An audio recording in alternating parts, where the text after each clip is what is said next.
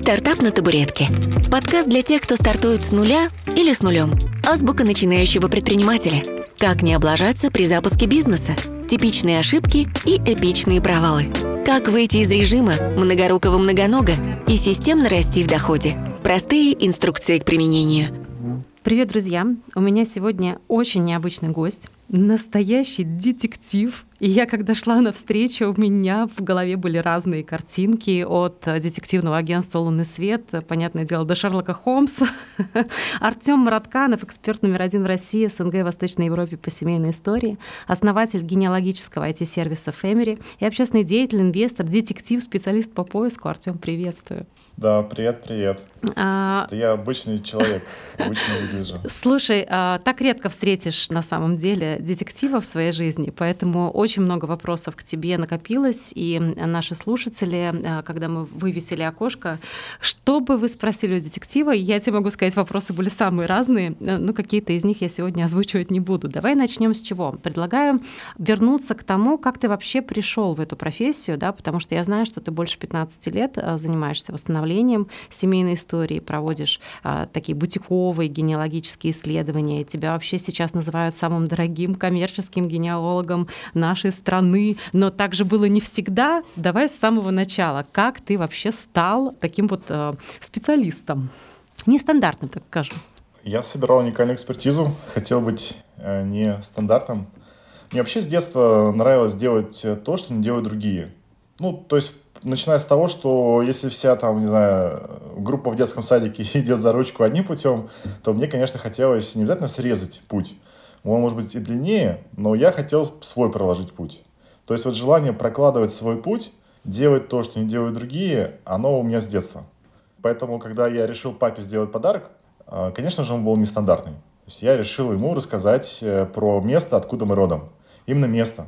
То есть слово генеалогия, генеалогическое древо, даже предки, я не очень ими оперировал на тот момент. То есть я такой, о, я в Москве, Москва огромная, я приехал сюда учиться, студент, мне там в районе 20 лет. Надо попробовать раскопать с помощью московских возможностей про историю места, откуда мы родом, потому что папа все время интересовался историей места.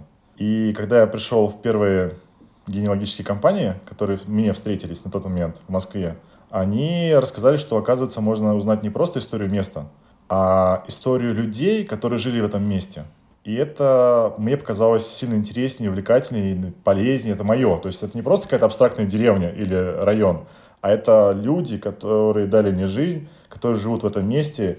И я подумал, что это очень э, интригует, интересно. И так я попал в эту сферу, так я увлекся генеалогией. Да, в компании я ничего не заказал, вот, да, я читала эту душераздирающую историю про то, что ты пришел, и там цена вопроса была достаточно приличная на, на тот период времени, да, там порядка полумиллиона, а это, ну, собственно, из себя ничего не представляло, какие-то разваливающиеся папки, в общем, выглядело это, мягко говоря, а, не солидно. Это выглядело не солидно, и это было непонятно. То есть вообще откуда... То есть первый вопрос у людей, у меня в, тот момент, а откуда вы это берете? Только это выглядело ощущение, что это просто там в фотошопе нарисовали, наксерокопировали, какие-то непонятные документы в разваливающихся в руках. Ну, в общем, я не понял, да, действительно. Как Но при этом интересно, это что правда ли то, что ты вернулся через какое-то время работать в эту компанию? Ну, это такая история, которую, которая была уже очень давно. Да, правда. То есть мне стало интересно. И больше всего, конечно, то есть если мне сказали, что вот смотри, эти документы, наверное, было так, если мне сказали, что если эти документы, это стоит там, не знаю, 10 тысяч рублей, то я прошел мимо. А поскольку документы как бы за 3 копейки, ну, выглядят на 3 копейки, а назвали мне за них 640 тысяч рублей, я думаю, так, где подвох-то? Ну, то есть, в чем подвох? То есть, э, интрига только возросла. И у меня не было таких денег, э, чтобы это платить. Но даже если бы у меня были деньги, я вот так вот тоже уже оглядываюсь назад, я бы, наверное, все равно не заплатил, потому что, ну, было непонятно, а, что мне предлагали, где эти документы брали. Не вызывали доверия, и никто не мог мне объяснить, откуда документы. Ну, в архивах находим. А архивы вообще до сих пор люди а вот я 15 лет занимаюсь э, генеалогией поиском документов людей. Действительно, очень много детективных э, историй, которые мы раскручиваем. И ныне живущих людей ищем по всему миру. И до сих пор люди такие, а где вы берете данные-то? Ну, то есть все же, ну, то есть в соцсетях, я такой, нет, ну, соцсети хорошо, но есть много архивов, тысячи архивов по всему миру, в которые можно заглянуть, если знаешь, если умеешь, если есть возможности. Поэтому тогда мне то же самое, то есть э, дали документы, совершенно непонятно было, откуда они произошли, и никто не, не мог нормально объяснить. А, поэтому я... То есть интрига как бы появилась, и я решил в эту сферу, в общем-то, углубиться. И ты начал а, заниматься вот этой исследовательской работой. А, расскажи вообще, из чего состоит да, работа генеалога? Вот, а, о чем это? Ну, как долго занимает вот этот весь процесс? Там максимальные, минимальные какие-то сроки? Вот ты начал погружаться в это, с какими сложностями столкнулся с самого начала? Вообще я прошел все грабли, которые можно было пройти. Я притянул даже все не знаю, форс-мажоры, которые можно было не притягивать, но поскольку был путь длинный, и я не сдался, то все удалось как бы преодолеть. Но я, наверное, реально все прошел. И важный момент, я ведь начал как исследователь, как генеалог, историк, архивист, журналист, фотограф, то есть кем, какие только роли я на себе, на себе не примерил. Но по духу я был предпринимателем. Сейчас уже, оглядываясь, опять же, имея разные компании, причем есть компании у меня, которые вообще не связаны с генеалогией. То есть я такой, э, у меня уже портфель э, компаний. И вот здесь мне было интересно развиваться как предпринимателю. То есть э, строить продукт, ставить процесс продаж, думать про сервис, думать, как находить. То есть самая главная проблема нашей отрасли до сих пор сохраняется. Это приходит клиент, не знаю, даже сосед, даже ничего не заплатил, он говорит, найди. А можно обратиться в архив, съездить, сходить, написать и получить ответ. Ничего нет, не найдено, не сохранилось. Что тогда? Тогда я прихожу к вам и говорю, что, Полин, ну вот, много работы сделал, деньги потратил, ничего нет. И так, так получилось, так получилось. Так да? получилось. Получилось, что, да, вот по вашему случаю нет документов, они не сохранились, а, к сожалению. А, деньги заплатите. Поэтому наша отрасль такая, что очень часто исполнители ищут и не находят, а это нужно оплатить профинансировать. Да, ну, клиент не получает э, результата, вы... да, и, соответственно, да. доверие к отрасли, оно тоже, ну, формируется определенным образом, да. Доверие и найти, к отрасли формируется. Да, и найти проверенных исполнителей, да, найти проверенные компании очень сложно. Но также было не всегда. Вот ты говоришь о том, что, да, это долгая история, но давай по базовым вещам пройдемся. Вот ты когда решил а, открыть свою компанию, наверняка решил, что чем-то будешь отстраиваться, да, от конкурентов. Вот а, делать, грубо говоря, что-то вопреки, да, возможно, это сервис, возможно, упаковка, возможно, это как раз открытость ваших исследовательских процессов. Что это было? Полин, я таких слов не знал тогда. Естественно, но сейчас-то с высоты предпринимательского опыта ты это понимаешь, что ты хотел идти вопреки и, наверное, все-таки как-то, да, а, эту отрасль сделать более прозрачной, более понятной. Я это выбрал интуитивно, но, на мой взгляд, я выбрал правильный путь, до сих пор так считаю. Я пошел через продукт. Ну, то есть э, не было продукта, который я сделал в итоге не было услуг, а, которые появились в отрасли и которые потихонечку там а, другие запускали, да, там или копировали, или сами до этого доходили. Я решил развиваться, э, развиваться через продукт. То есть я увидел, что достаточно плохо упакован продукт, он непонятный, он невкусный, неинтересный, и я решил э, через продукт э, развиваться. То есть я работал как над упаковкой продукта, ну, то есть э, сервис, сайты, презентации, конеч... вид конечного продукта, так и на содержание. Потому что внутри очень много было отрицательных ответов. То есть человек платит за материал, за информацию, за документы, а внутри пусто. То есть не нашли, не найдено, не сохранилось, не туда обратились. Э, ну и параллельно я под, подтягивал другие направления, э, ну, например, сроки. То есть сроки в нашей сфере всегда были это годы. То есть что-то сделать через пару месяцев было очень сложно, всегда, всегда в годы. А я начал предлагать что-то делать за несколько месяцев. Я не знал, как это делать на, на старте. То есть я просто говорил, а давайте я за два месяца сделаю. Сделаю, не сделаю, я не понимал. Но это желание было сделать то, что не делают другие. Ну, то есть то, то, то, то, что, то, с чего я начал, как в детстве, да, то есть идти путем, по которым другие не идут, и делать то, что не делают другие. Ну и параллельно я улучшал. То есть мне хотелось сделать лучше. Но ты, э, а ты учился, досмотрел... ты учился вообще бизнесу, там, делать сайты, вот ты говоришь, сделать сайт, там, заняться продуктом, это же тоже ну, определенные навыки. Не с нуля же, правильно? Вот тогда, тогда, ну, скажем так, было достаточно мало книг, все-таки бизнес-книг, очень мало роликов на Ютубе, а, не было там э, ни Сколково, ни, ничего, то, что вот есть сейчас. И, конечно, я знания получал вот э, в первую очередь от клиентов – мне повезло, те клиенты, которые появились, они в меня поверили. А, были клиенты, которые работали со мной по 10 лет с момента старта. И это предприниматели, это очень а, крупные предприниматели. Ну, например, свой первый договор а, на исследование большой, сложный, сложно сочиненный, я сделал с клиентом. То есть мне, клиент сидел со мной часами в своей э, приемной, дядя, который, который все расписано, который э, там миллиардер, как потом я понял, выяснил, почитал про него. Он сидел со мной, э, с парнем 20-летним, и прям мы редактировали документ, почему этот пункт должен быть, почему другой пункт, почему нужно э, наконец оставить там столько-то процентов, э, что это значит, что вот это значит. Мы сидели и прям писали с ним договор, который я с ним должен был заключить в будущем. То есть э, те, кого сейчас называют наставниками, да, э, это были э, твоими первыми наставники были твои, твои же клиенты, удивительно, да? Да, моими первыми наставниками были мои же клиенты. Кто-то учил меня не опаздывать или э, как минимум понимать, куда можно опаздывать, да, куда нельзя опаздывать. Кто-то учил меня одеваться, то есть, когда я там приходил в джемпере куда-то, он говорит, слушай, а ты что в джемпере ты пришел? Так не ходят вот на такие встречи. Вот. Я говорю, а, а, а я наивно такой говорю, а как ходит? Вот, вот я вот так оделся, а как вот нужно? Он говорит, вот здесь вот так, а здесь вот так. Здесь джинсы, здесь не джинсы. То есть и многие вещи, которые я вообще в своей жизни, ну, узнал, такие бизнесовые, настоящие, глубинные, мне рассказали э, предприниматели, с которыми я либо заключил договор, либо планировал заключать договор, договора. Ну, с кем-то я не смог заключить договор, потому что где-то там, наверное, накосячил в общении, там, в коммуникациях, там, Галстук на старте. надела на встречу. Да. Меня это реальный случай, который я рассказываю. Я приезжаю на встречу клиенту, он смотрит на меня и говорит, Артем, а что ты в джемпере? И я говорю, а что такое? Он говорит, слушай, ну вот ты же все время ходил там в костюме ко мне. И, а он меня как раз таки научил, как бы, да, там, куда, куда как, э, ну, где как, как выглядеть. Да. У тебя какие-то изменения произошли. Я говорю, ну да. И раз мы, мы обсудили 5 минут его проект, и целый час обсуждали мои изменения, которые у меня произошли. Я ему рассказывал, мне там какую-то обратную связь. В общем, я очень много узнал у клиентов. Э, и в ходе, ну, по сути, бизнес, э, таких вот коммуникаций с ними, и в ходе личных э, встреч. Потому что, когда мы брали у них интервью, то есть человек вывел там, словно, компанию на IPO и продал. Ну, конечно, и когда он рассказывает, как, как он строил бизнес, и когда журналист э, берет у него интервью, или я беру, беру у него интервью, конечно, я на себя примеряю, думаю, ничего себе, масштаб мысли.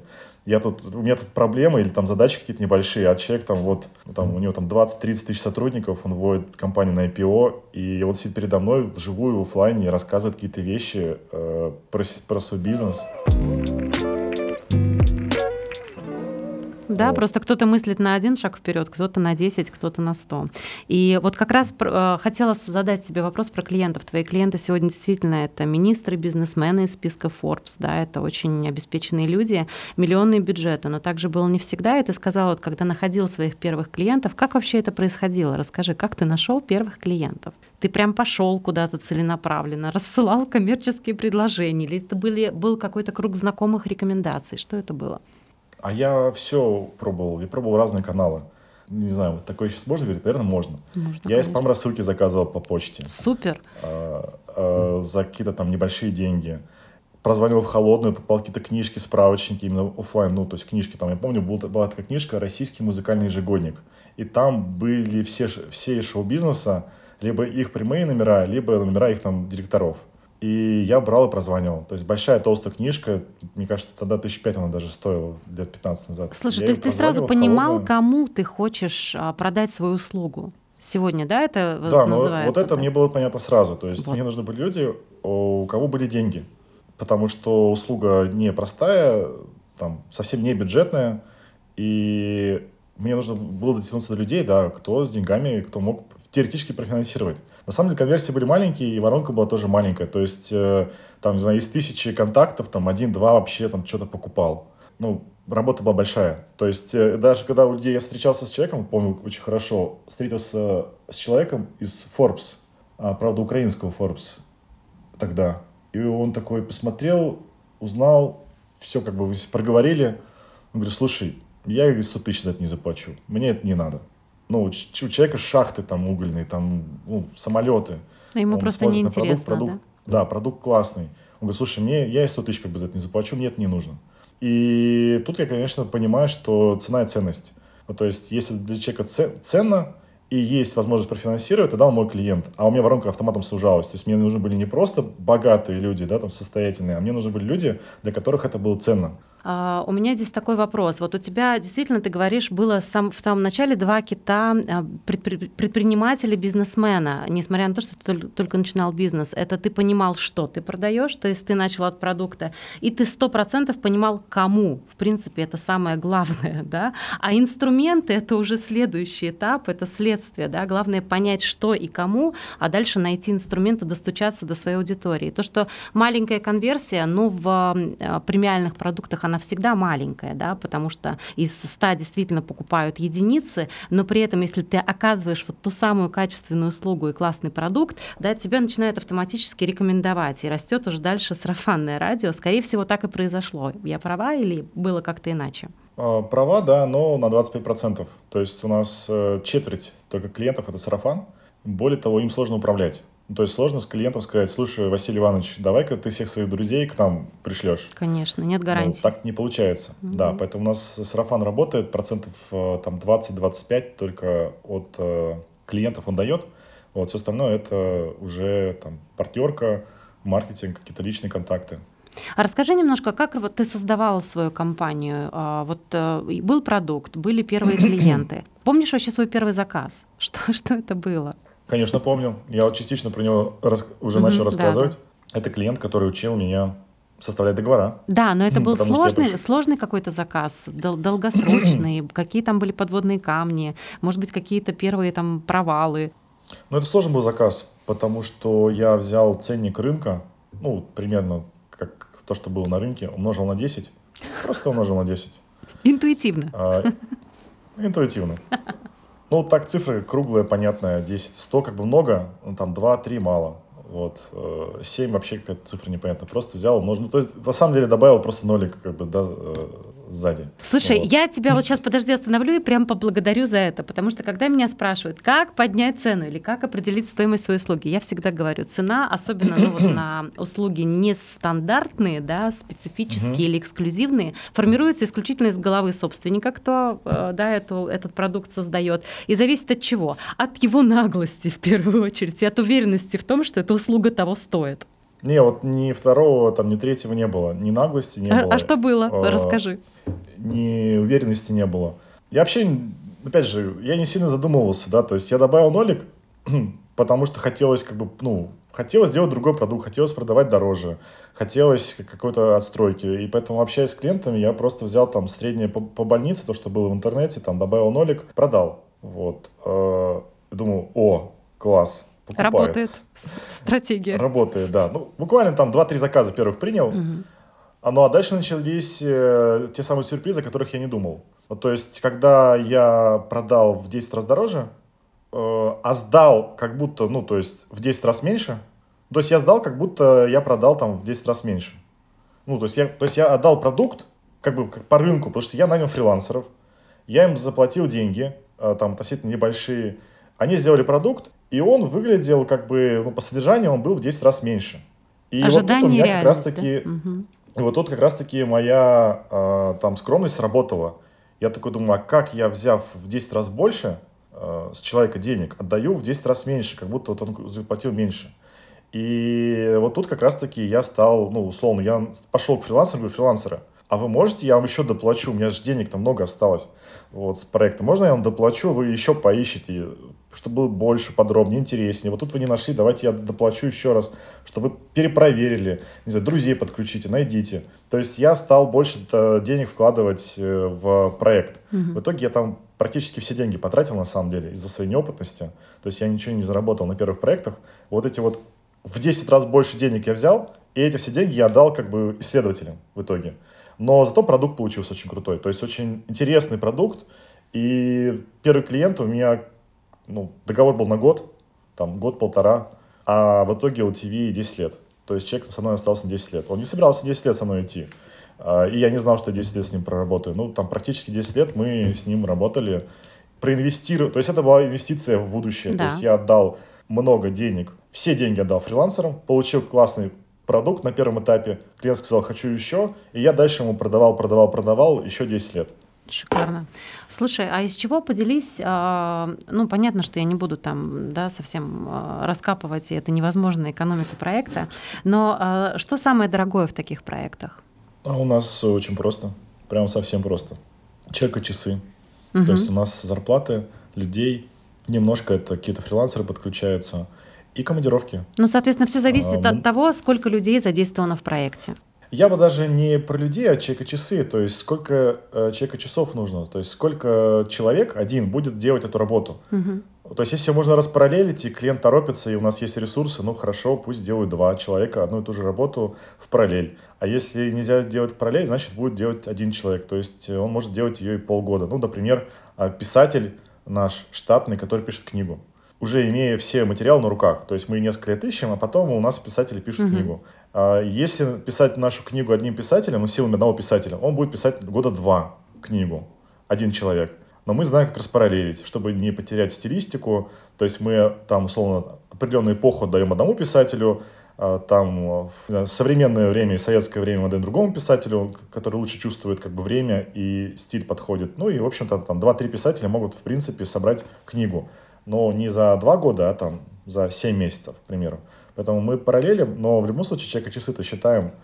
Э, и вот э, эти чека-часы, они самые дорогие. У нас проекты, э, там топовые проекты, там 10, 12, 15 тысяч чека-часов.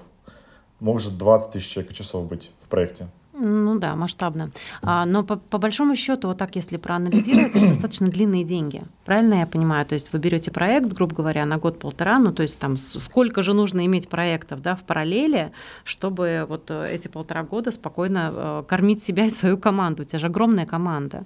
Да, но клиент же платит поэтапно. А, то, то есть, есть он, он э, распределяется, платежи, транши, да? Да, мы полностью под клиента подстраиваемся. Может платить хоть каждый месяц. Ну, обычно мы берем какую-то предоплату на 3-4 месяца вперед.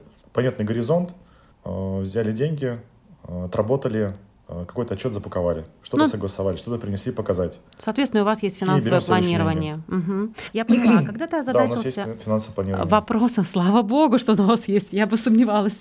Вопрос... А мы, я думаю, мы единственные, у кого оно есть, да потому ты... что все остальные как-то на салфетках в нашей отрасли, на коленках как-то там планируют, перебиваются. Обалдеть. А, так у меня вот, исходя из этого вопрос, когда ты озадачился тем, что нужна команда, что это действительно там полноценный уже бизнес, не просто там фриланс, грубо говоря, да, ты такой детектив-следопыт один в своем лице, и у тебя фрилансеры. А вот как вообще бизнес развивался поэтапно? Дай, пожалуйста, вот такую, знаешь, ну, некую схему, собственно говоря, первые клиенты а, научили тебя делать продукт, да, ты понял, сколько стоит создание продукта, что было дальше? А дальше мои любимые фрилансеры, в которых я вкладывал много денег, такие, а, я занят. Ой, я сегодня работаю. Ой, у меня дача началась, лето, все, как бы, до свидания. А там, ну, в общем, а я переезжаю. А я больше, как бы, с тобой не работаю, я тут заказчика нашел своего классного. Вот, 10 лет искал, нашел, как бы, спасибо тебе за все, как бы, ну, до свидания. То есть я вкладывал фрилансеров, они копили опыт какой-то, мы придумывали какие-то приемы, там, подходы, как-то договаривались годами, ну, там, сколько-то первых лет, да, и потом они такие, типа, «А мы пошли, мы пошли, я думаю, блин, ну, хватит уже, что я вкладываюсь в опыт фрилансеров. Понятно, что я свою экспертизу в себе копил, но я один. А, не могу везде поехать, всем помочь. Поэтому, когда фрилансеры стали отваливаться, я это заметил, мне, мне их стало уже много. Я думаю, ну, пришел следующий этап, нужно делать штат.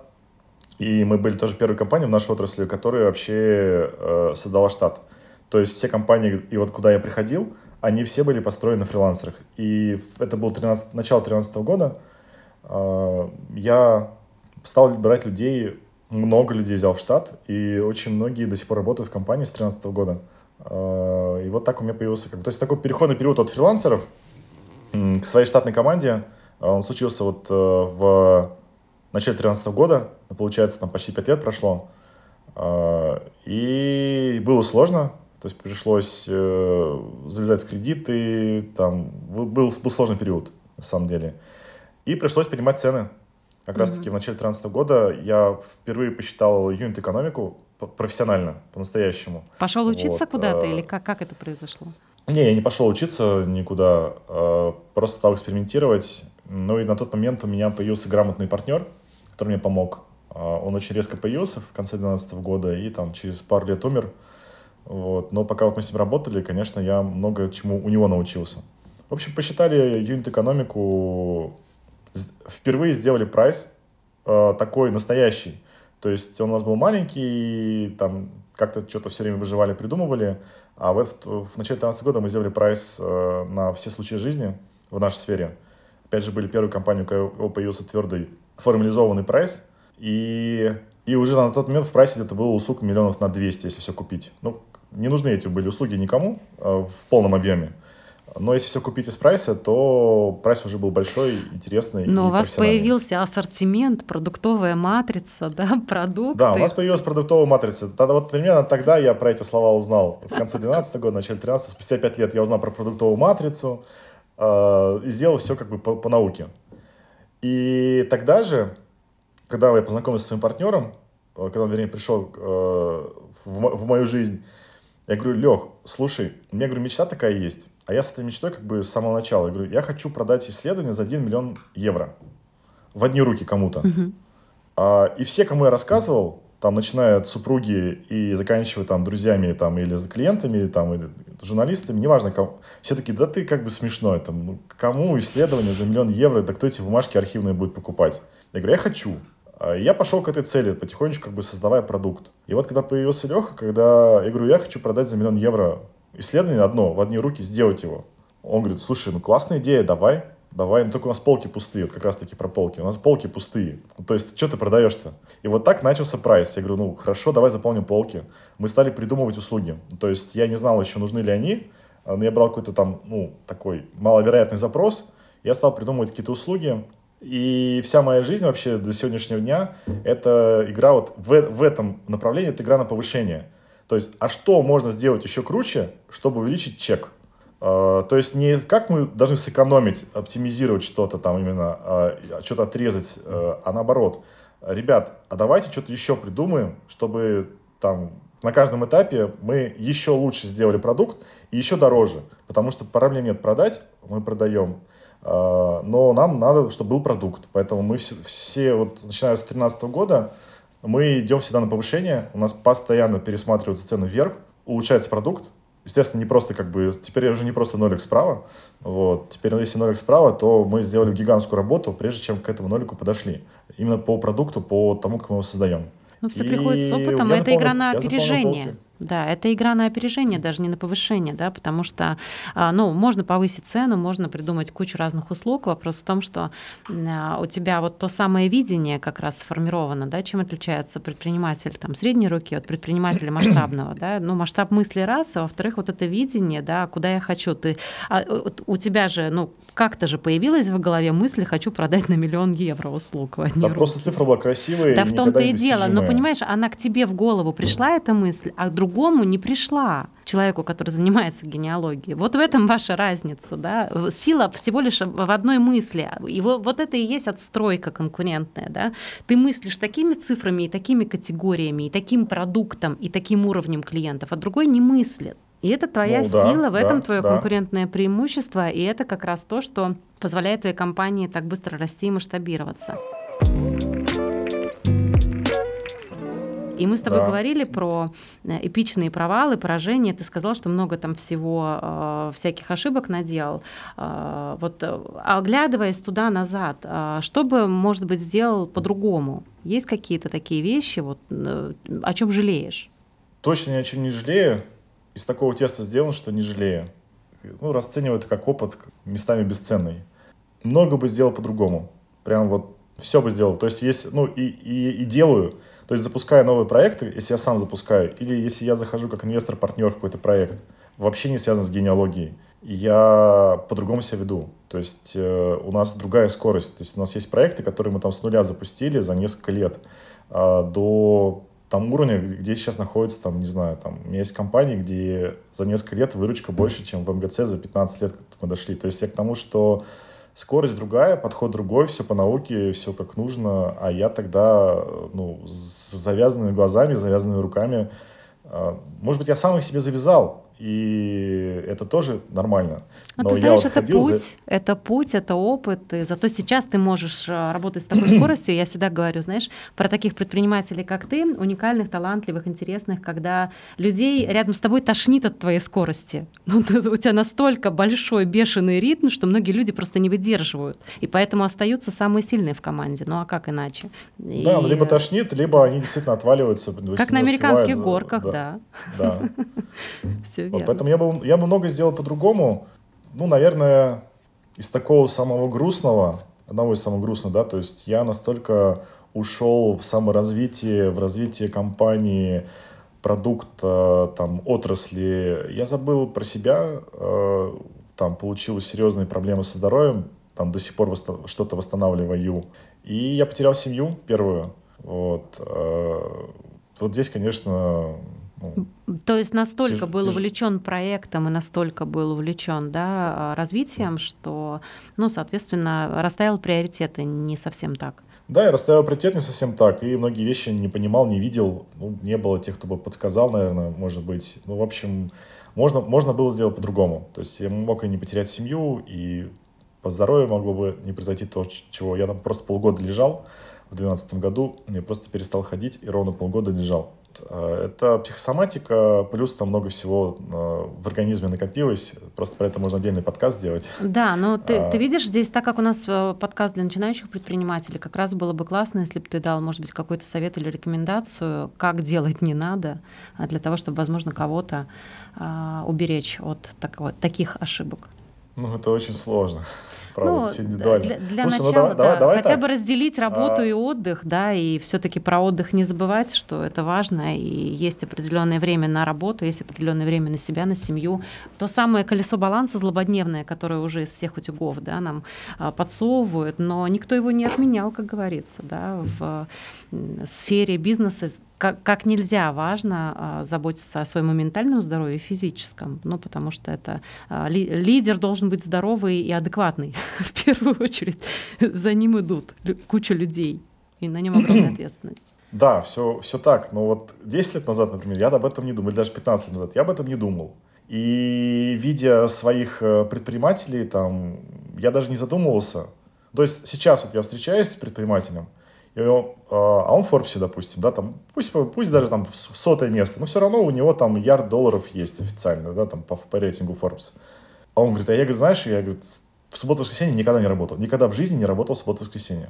Сказал бы он мне это раньше, и был бы я по-другому, как бы, ну, Встретил бы я раньше, было бы у меня другое мышление раньше, я бы, может быть, тоже задумался. А я наоборот, чем больше я работаю, особенно на старте, да, там, тем, э, ну, там, убивая здоровье, там, и отношения, да, там, тем, типа, я буду успешнее. Нет, вот есть примеры людей, которые, э, ну, успешнее меня, и которые никогда не работали в субботу-воскресенье. А я не говорю, что это, ну, как бы рецепт, и так надо делать. Но я вот как-то был завязан руками и глазами первое время, и вот тогда я наделал все основные ошибки.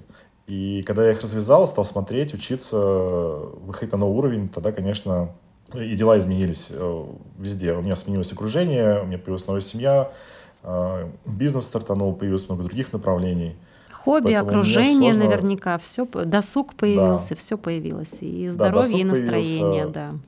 Здоровье, настроение, и вообще все, да. И я тебя благодарю, кстати, за то, что ты сейчас эту тему поднял, потому что как раз а, вот подкасты, YouTube каналы, да, они сейчас а, все, а, вот наши интервью с предпринимателями, они как раз и показывают, да, и дают возможность молодым людям, кто только начинает этот путь, вот э, минимизировать количество ошибок, да, благодаря вот такого рода рекомендациям, советам. И ты говоришь сейчас, что твоя цель сделать генеалогию доступной. Расскажи немножко, про что это я знаю о твоем э, классном новом проекте, но расскажи о нем сам, поделись. Потому что понятно, что бутиковые исследования, они как были, так и останутся, да, но, к сожалению, не все, не каждый может да, заказать их все еще. Вот. Что это за проект? О чем это? Это уже такой на уровне миссии какой-то да, проект, потому что а, цель сделать генеалогию доступной, но это такая миссионерская цель, мягко говоря. Да, когда здесь же пирамида Маслоу никто не отменял, когда закрыты базовые потребности, то есть там телефонная книга классная, там друзья классные, проект работает, там денег хватает, да, там как-то развивается, признание есть. Сколько там? Да я до 200 СМИ досчитал, в которых я дал интервью, вот, или меня, про меня написали. все, дальше уже не считаю. То есть, э, там, за Собянин руку пожал, наградил меня в Кремле. Ну, то есть, как бы такие вещи я закрыл, и предпринимательские, и в генеалогии то же самое. Там, извините, да, там всех, кого хотел надрать, я надрал за это время, да, то есть э, вы, вы, вывел компанию в лидеры, и на самом деле стало скучно. То есть у меня вызовы закончились. То есть mm-hmm. все началось с того, что у меня закончились вызовы, мне стало скучно, я попал в личный кризис. Как раз-таки это вот 16 год, я там 17 год, я развелся, ушел из семьи. Моя была инициатива. Вот, я даже пытался там все как-то поискать, что-то поделать э, новое, как-то себя... Ну, то есть я попал в депрессию, в кризис личный, и перегорел, и при этом мне стало неинтересно, потому что вроде бы всех сделал в своей вот отрасли. Тогда я стал искать себя, вот что же я хочу, в общем-то, и тут у меня появилось много разных направлений, ну, их два основных. Это некоммерческий фонд «Семейная история», где я стал заниматься детишками, понял, что мне это интересно, вкладываться в детей – а, ну, чтобы дети с детства знали родителей, связь была с бабушками, дедушками общались элементарно. Ну, чтобы интерес хотя бы, да, был у детей к этой теме. Это да, тоже да, важно. интерес у детей к этой теме, чтобы не разрывалась связь, потому что очень часто дети живут с родителями, бабушки, дедушки далеко, общаются редко, и многие вещи непонятные. А когда ребенку будет интересно, там, в 30 лет, в 20 лет, да, там бабушка уже не будет, и вот что, вот, мост, мост взорван, да, то есть между да. прошлым и настоящим. И я начал с детишками заниматься, мастер-классы, вебинары, какие-то курсы, онлайн-курсы. И параллельно э, начал заниматься с людьми старшего поколения. Тоже мастер-классы, вебинары, семинары. Э, ходил по разным там, знаю, соц, э, соцзащитам условно, да, там назовем так. Но я понял, что то есть я такой переполненный стакан, я знаю, я практикующий, то есть я единственный в отрасли, кто... То есть ни один историк в нашей сфере не построил нормальный бизнес. То есть у него просто есть как бы кружок, где он, там пару помощников, сайт, там и какой-то, может быть, офис. Все, он историк. И он как бы, ну, там, себя трудоустроил. А, и наоборот, если приходили из бизнес-отрасли, то у них не получалось разобраться, разобраться в генеалогии. Настолько ну, сложный вход в плане экспертизы, угу. что они там что-то строили, пытались, какие-то красивые сайты, но э, продукт не получался. Поэтому я единственный, кто э, сделал продукт, вот, разобрался в генеалогии, я практикующий, то есть я э, ну, готов любого проконсультировать, даже суперопытного специалиста, потому что я посмотрел очень много кейсов, через себя пропустил. То есть я, получается, у меня как бы две роли, да, то есть я и специалист, uh-huh. эксперт, и предприниматель. Многие, кто в нашей сфере, там есть коллеги по цеху, они предприниматели, но в генеалогии вообще нули. И когда им, их сотрудники рассказывают, что ничего невозможно, они такие, ну окей, передадим это так Значит, клиенту. невозможно. Когда мне, угу. да, когда мне клиенты говорят, что невозможно, ой, сотрудники, сотрудники когда мне говорят, что типа что-то не нашли, я говорю, ну, значит, надо пробовать еще, найдем, вперед, я готов финансировать. Поэтому я вот, э, имея экспертизу, э, был как переполненный стакан, начал делиться с детьми и людьми старшего поколения. А, ну и в какой-то момент я понял, что я же не могу проехать все школы или все центры соцзащиты. Мне нужно что-то автоматизировать. Так я там сделал первый онлайн-курс, опять же, первый в отрасли профессиональный а, по нашей теме. А, но он не полетел, я его не дожал. А, и я стал думать в сторону IT-решения. То есть нужна платформа, чтобы люди сами искали, дополняли, друг с другом дружили, находили, загружали. И вот, э, ну, я технарь, мне всегда было интересно что-то сделать айтишное. Поэтому у меня все сошлось. То есть обучение, экспертиза, желание сделать IT, сделать что-то масштабное. Ну, все, супер. Если я сделаю IT-решение, а, то им могут пользоваться миллионы пользователей. Если он будет по фримиум модели, то есть бесплатная часть есть, да, и есть какая-то часть, где люди платят. Ну, супер, и могут пользоваться хоть все население России, да хоть все, да хоть интеграция с госуслугами, да, то есть э, один раз сделал, разработал, все пользуются ну, это таким образом просто масштабировал себя как специалиста, ну и популяризировал автоматически, да, эту тему генеалогии.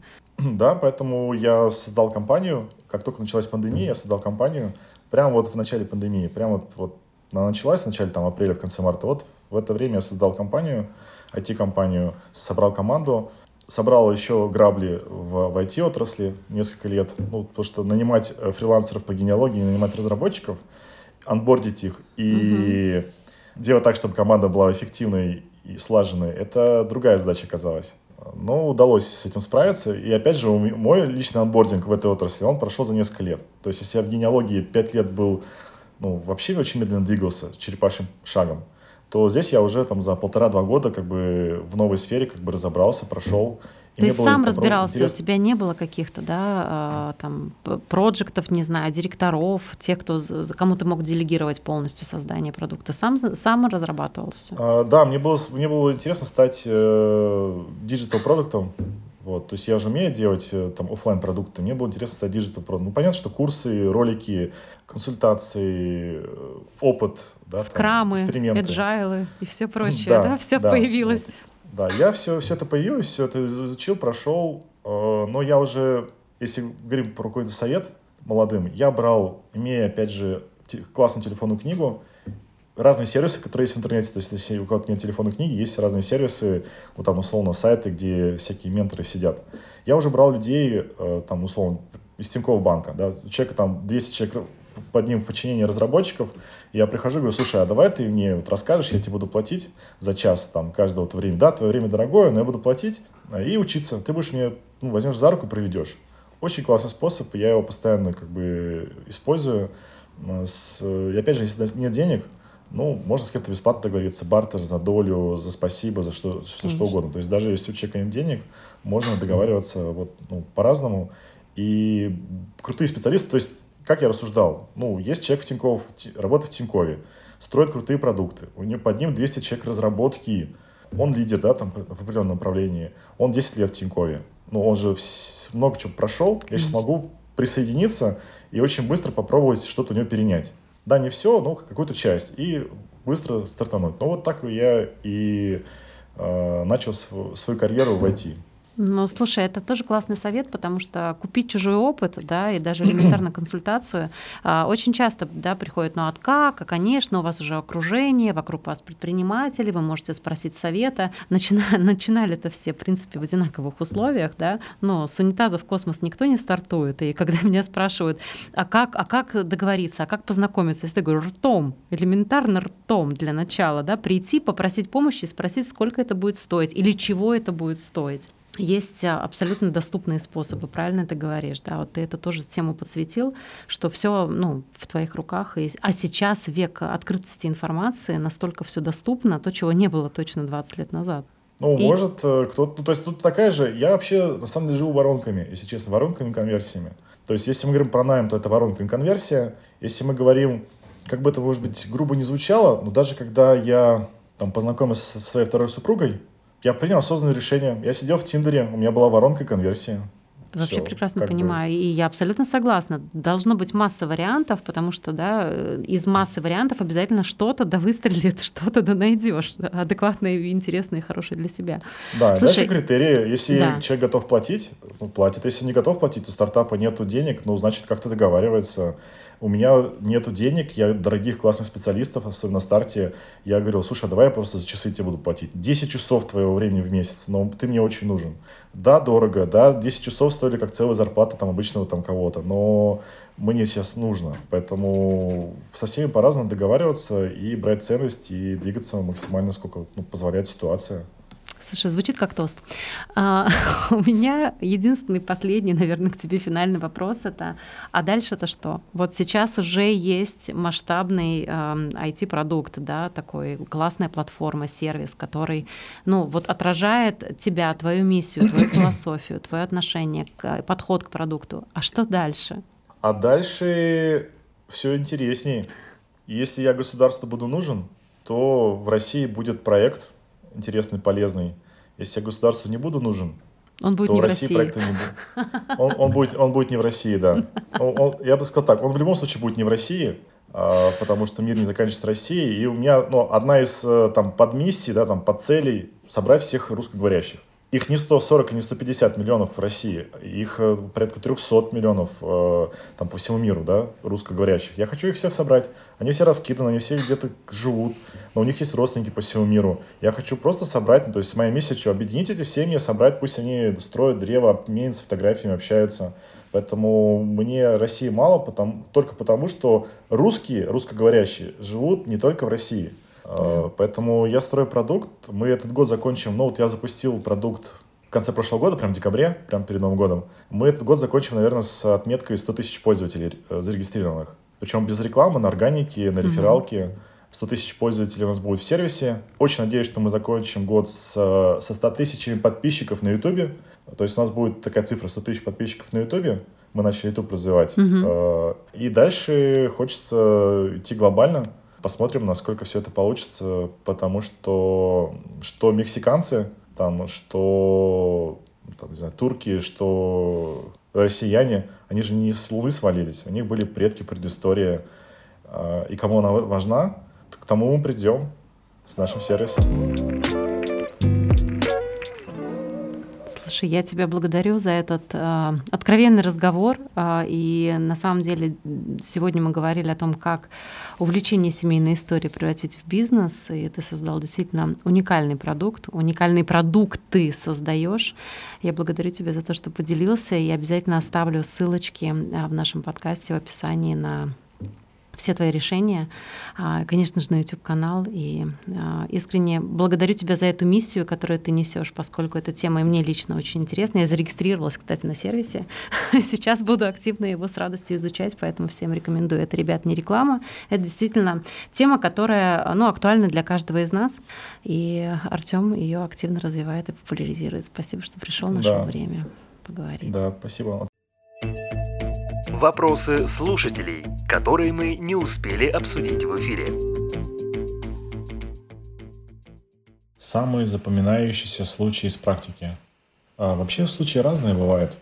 Каждая жизнь а, человека нестандартная, каждая семья необычная, каждый поиск а, неповторимый. Поэтому случаев очень много в нашей практике. Ну, допустим, пусть будет такой случай. Мы одному клиенту искали разные документы, и дореволюционные, и советские, проводили интервью с родственниками. В общем, проводили много разных работ. И мы нашли документы, из, э, мы нашли документы в ЗАГС по его родственникам, собрали какие-то другие, такую другую информацию. И по некоторым родственникам мы нашли даже, где они захоронены, по документам. Все это запаковали, сдали в отчет. Клиент получает отчет. Довольно, все хорошо, продолжаем работу. И у нас по планам было посетить места захоронения клиентов, а, места захоронения родственников клиентов в Санкт-Петербурге. Мы отправили туда человека, специалиста, сотрудника. У сотрудника доверенности нотариальные, которые оформил клиент, вообще на различные поиски, чтобы мы могли в разных организациях представлять его интересы. Сотрудник приезжает на кладбище, а, доходит до участка, а, ищет могилы, которые мы по документам нашли. И тут барабанная дробь не находят эти могилы. А мы хотели их сфотографировать, осмотреть. А может быть, там что-то было рядом, а какие-то другие могилы, захоронения. В общем, хотели осмотреть участок вживую, но мы эти могилы не находим. Вместо могил а, наш сотрудник видит раскопанные могилы, камни лежат рядом. В общем, кто-то выкопал могилы. Конечно, первое, то, в общем-то, было у сотрудника, это паника – то есть кто-то выкопал могилы, которые мы недавно нашли по документам, и пришли их осмотреть. А второе, это сотрудник позвонил в офис центральный в Москву и стал рассказывать руководителю проекта про такой вопиющий факт, случай. Ну, а через некоторое время мы узнали, что, в общем-то, клиент сам выкопал эти могилы, он отправил людей. Там даже было интереснее. Наша сотрудница пошла к руководству кладбища и такая говорит, ребята, у вас тут вообще какой-то бардак, типа, что произошло? Где могила, к которой я приехала? Где могила клиента, да, вот у меня доверенность, вот клиент меня попросил приехать, а, и тут был второй конфуз. Руководство кладбища сказали, вы что, как бы, ненормальные? Вчера приехали от этого же клиента, тоже с доверенностями, люди, выкопали эти могилы. А, сегодня приезжаете вы от этого же клиента с доверенностью, ищете эти могилы. Вы там вообще нормальные? Вот, вообще, а, похоже, вы какие-то мошенники. Что происходит? И стали вызывать полицию. Вот, но кое-как, в общем, уговорили, объяснили, рассказали. В общем, в общем, пока полиция ехала, наш сотрудник а, сделал ноги. Вот, и в таком состоянии, в состоянии шока находилось какое-то количество дней. Это прям такая необычная история. Вот. Ну, а потом оказалось, что клиент действительно, не сообщив нам ничего, не согласовав, просто отправил людей, попросил выкопать э, могилы, да, там, и совершить э, перезахоронение. То есть он перезахоронил своих родственников, с этого кладбища на другое. Ну, где остальная семья была. Ну, так скажем так, э, семей, семейный участок был, да, там семейный небольшой склеп. Туда он все перезахоронил, всех. Вот. Но то, что он нам не сказал, конечно, мы сильно стрессанули. Но все закончилось хорошо. А теперь мы это вспоминаем как очень интересную такую особенную историю. Как часто рискуешь? Да, вообще на самом деле постоянно рискую. Вот у меня есть какое-то чувство самосохранения, но мне чувство самосохранения, оно, естественно, заложено природой, оно есть, но кажется, что оно отличается от какой-то нормы базовой, потому что если представить, что, как в фильмах, две машины по дороге едут друг на другу, друг другу навстречу на большой скорости, то я буду ехать до конца и сверну в самую последнюю секунду или микросекунду с дороги, потому что, ну вот, как-то чувства, какие-то чувства у меня притуплены, видимо, поэтому рисков в моей жизни хватает. Я достаточно быстро принимаю решения, Часто принимаю решения на основе цифр, часто решения принимаю на основе какой-то интуиции и внутренней чуйки. А, ну и риска в моей жизни хватает. В разных сферах это касается и финансовой сферы, это касается и каких-то бизнес-решений, и вступления в какие-то авантюры, если они в моей жизни присутствуют, какие-то переезды, путешествия. Также я себя веду в какой-то сфере, ну, скажем, яхтенной.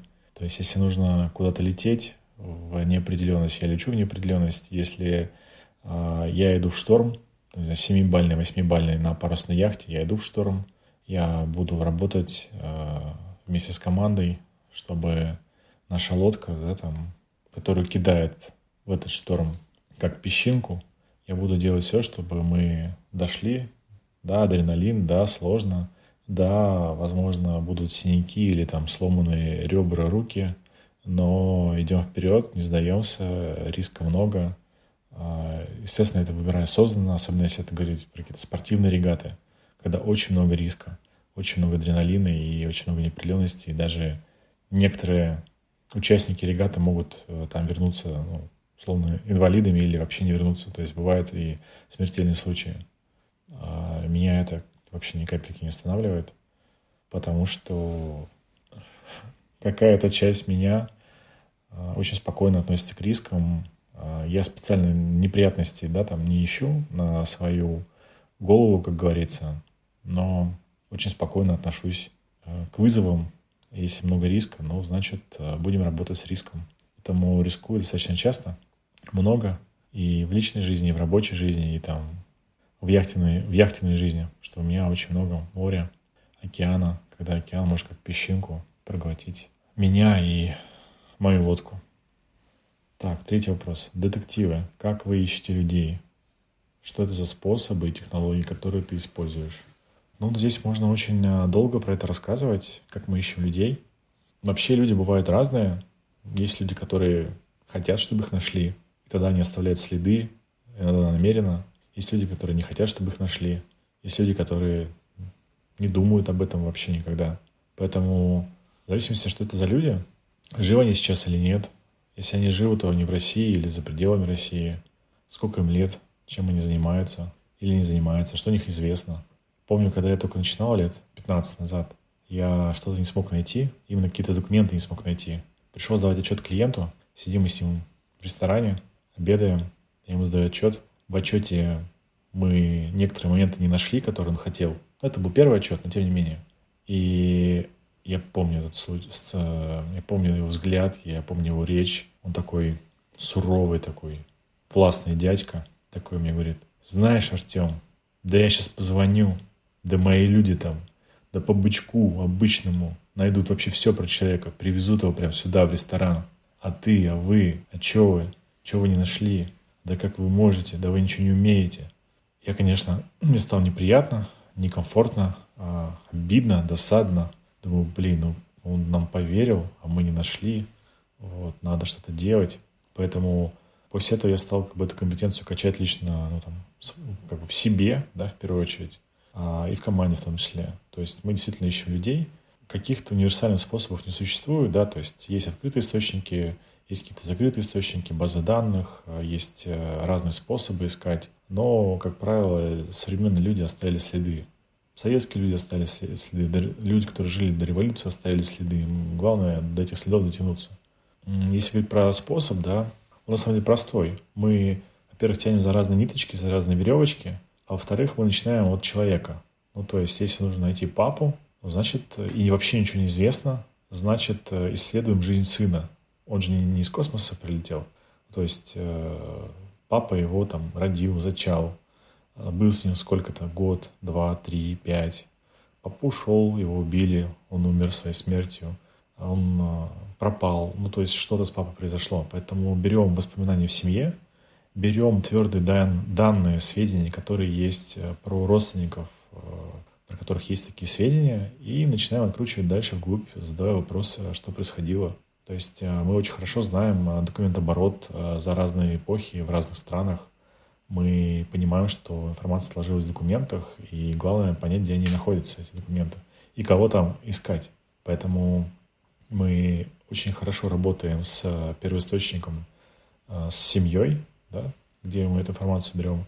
Дальше мы анализируем, где э, эти ну, могут быть документы, какие-то зацепки, а, формулируем гипотезы, обязательно их приоритизи, приоритизируем. Ну, то есть э, может оказаться так, что там 30, 40, 50 гипотез может вообще надо будет проверить. А 50 гипотез — это, ну, условно, там год работы и достаточно большой бюджет. А как нам из 50 гипотез выбрать топ-5 гипотез, чтобы их проверить и с большой вероятностью там что-то найти, продвинуться. Поэтому мы формулируем гипотезы, их может быть много, выбираем топ-5 гипотез основных, которые нужно раскручивать, проверять. Ну и дальше начинаем проверять. Очень часто везет, очень часто находим, ну, потому что, опять же, как в анекдоте, что там, 1 рубль за то, чтобы ударить а, молотком, да, и 99 рублей за то, чтобы показать, куда ударить. То есть мы знаем, куда ударить, мы знаем, куда выстрелить. Сам по себе выстрел, он может быть и не такой там сложный, дорогой, затратный. А вот куда выстрелить, это наша компетенция, экспертиза. Стартап на табуретке. Подкаст для тех, кто стартует с нуля или с нулем. Азбука начинающего предпринимателя. Простые инструкции к применению –